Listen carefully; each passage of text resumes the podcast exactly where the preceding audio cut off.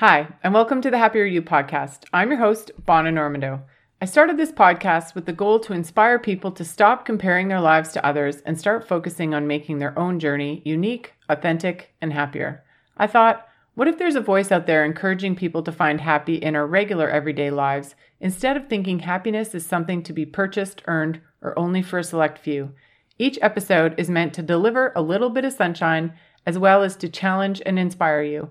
I'm no expert. I'm just a regular gal who's inviting you on this journey to find the happier you.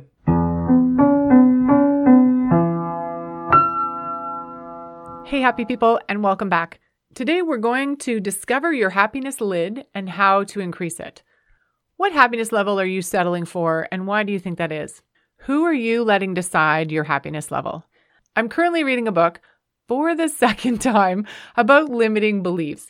It talks about how we have certain messages we've received in our lives, about how successful we're allowed to be, how happy we're allowed to be, how much money we're allowed to make and have, and well, pretty much everything.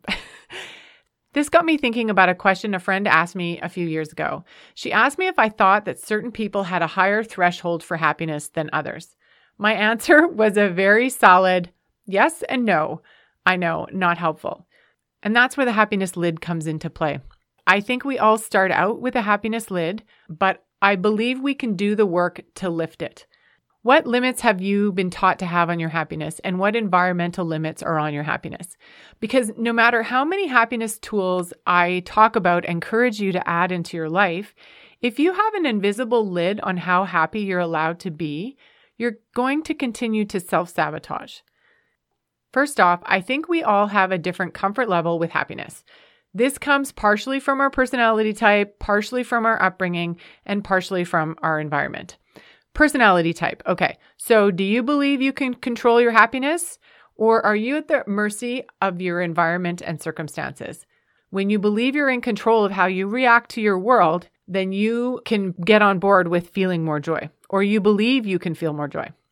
A tough time is a tough time not the universe telling you you aren't allowed to be happy or that you're not good enough to experience this much joy.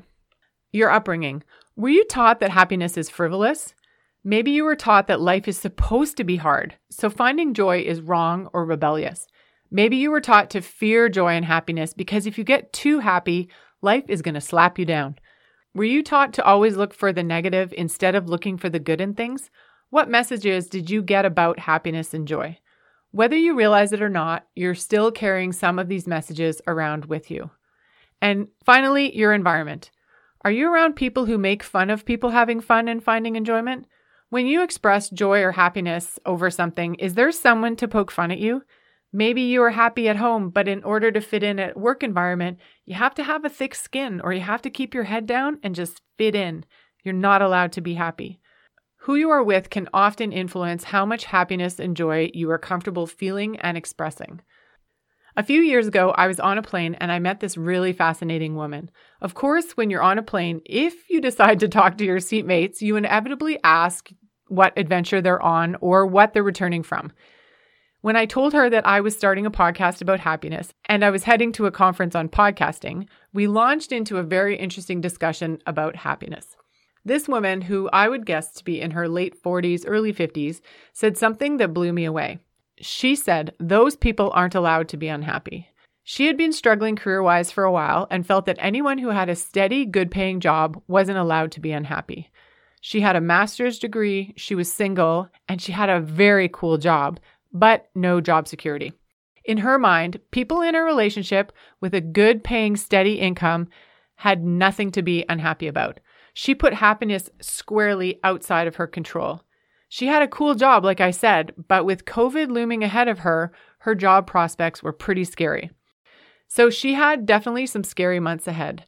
But what is to say that the person with the steady income in a relationship had everything easy and life was good? What if their spouse had a cancer treatment that got pushed aside because of the effects of COVID on our healthcare system? My point is is not to take this to a dark place, but to point out that we really have no business judging how happy someone else should or shouldn't be. Not to mention that that person's happiness generally has no effect on ours, especially if it's a total stranger. Have you ever said to yourself, once I lose weight, get the promotion, buy the house, or meet the love of my life, then I'll be happy? That's giving control of your happiness to someone else. Then you get confused when you reach that goal and your happiness is not what you expected or it's fleeting. I firmly believe that if you're struggling with happiness, there are two main reasons. One is you don't think you control your happiness, and two, you don't actually know what your happiness looks like. You have been told that what you're supposed to do and what is supposed to make you happy. Then, when you achieve those things, you're super confused because a package marked happiness doesn't just arrive on your doorstep. But wait, I thought that when I met that goal, met that person, bought that car, got that surgery, I would be successful and blissfully happy. And maybe you were for a moment, but then it was gone. What about those of us who have filled most of the expectations that society has given us and happiness still eludes us? Why is that? Well, first off, I think it's because that's what someone else told you happiness looks like. You haven't actually taken the time to ask yourself, do I really want this? Marketing is in our faces every day, all day. People want you to fit in and follow the same rules that they're following. But when are you going to stop and realize that maybe that's not what your happy looks like? Our happiness is limited because we're following someone else's path or expectation. We only thought happiness was at the end of it because that's what we were sold. So, how are we going to deal with this happiness lid? Well, first off, stop giving away the power of your happiness to anyone. You are in control of your happiness. So, it starts with realizing that you're an imperfect being who isn't going to blame anyone, including yourself. You're just going to start looking at things differently from this point forward. You're going to start to pay attention to how you experience happiness and joy. Does it come with a fear that it's fleeting? Does it come with restraints so that you don't draw attention to your happiness for fear others will decide you aren't allowed to be that happy? This week, I'm going to challenge you to pay attention to your happiness. So, the first thing I'm going to ask you to do is notice that when you feel happiness, if it is accompanied by other feelings, and then I want you to journal what you notice. It doesn't have to be a big journal entry that intimidates you, but please just write down if you notice that there are other feelings present when you experience happiness or joy. The second thing I want you to do is I want you to take some time to think about your friends, family, coworkers, the people you spend time with. How happy is everyone in those groups allowed to be? Is it a general, we only notice the bad and point it out to one another? Is it, if I show too much happiness, does it get stifled, poo pooed, or a sarcastic comment meant to shut it down? I'm asking you to notice your environment and see who is setting the happiness lid around you. Who holds the control? And this could be different in each environment. Remember, it's not about judging. Everyone has their own baggage and their own comfort level. Everyone's lid is a function of their environment, their upbringing, their genes, their personality, all that good stuff. This is not a blaming exercise, but a noticing exercise. And I want you to notice if you feel the need to hide your happiness from anyone. Do you feel you aren't allowed to be happy? Lastly, I want you to notice small moments of happiness in your life.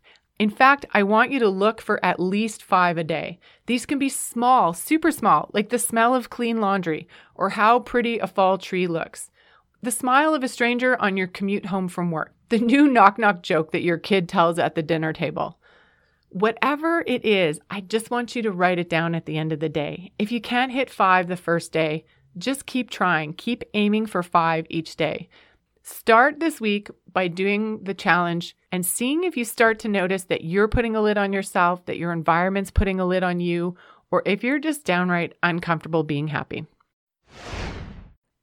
Hey, you guys, Hawkeye editor listened to the podcast and told me that my challenge for this week is way too long. So I'm just going to add this in as a recap as to what your challenge is for this week. So you're pulling out your journal this week. What I want you to do is I want you to notice when you feel happiness, if there's other feelings that are involved with that fear, worry, and I want you to journal that. It doesn't have to be a long journal entry, but I want you to journal it. The second thing I want you to do is I just want you to notice if there's happiness limits around you and who they're coming from or where they're coming from. Is it coming from you or outside of you? And then the last thing I want you to do is I want you to notice five happiness things during the day, five things that bring up joy or happiness. And I want you to write those down. As we work through this and you start to notice what brings you happiness and joy, and you start to log that and journal it, I think you'll find you'll start to get a little bit more comfortable with it. And we can start nudging up that lid. I think a lot of happiness comes down to awareness. So that's what we're doing this week. We're going to start to be more aware of our own happiness lid and how does happiness feel. All right, happy people, that's it for this week. Today's quote is Don't put the key to your happiness in someone else's pocket. I love that. And unfortunately, the author of that quote is unknown, but I totally love it. We are going to do another happiness challenge soon. So if you're interested in getting on the wait list, be sure to come over to thehappieryou.net forward slash challenges so you don't miss out on any of the upcoming challenge events. Thanks again for joining me this week. I hope today's episode resonated with you and I hope it gives you something solid to think about. If you know anyone who could use the support of the Happier You community, please share this episode. Let's build people up and help them lift their happiness lids. But first, remember, let's start with you. When you have a choice, choose happy. Have a good one and go get your happy on.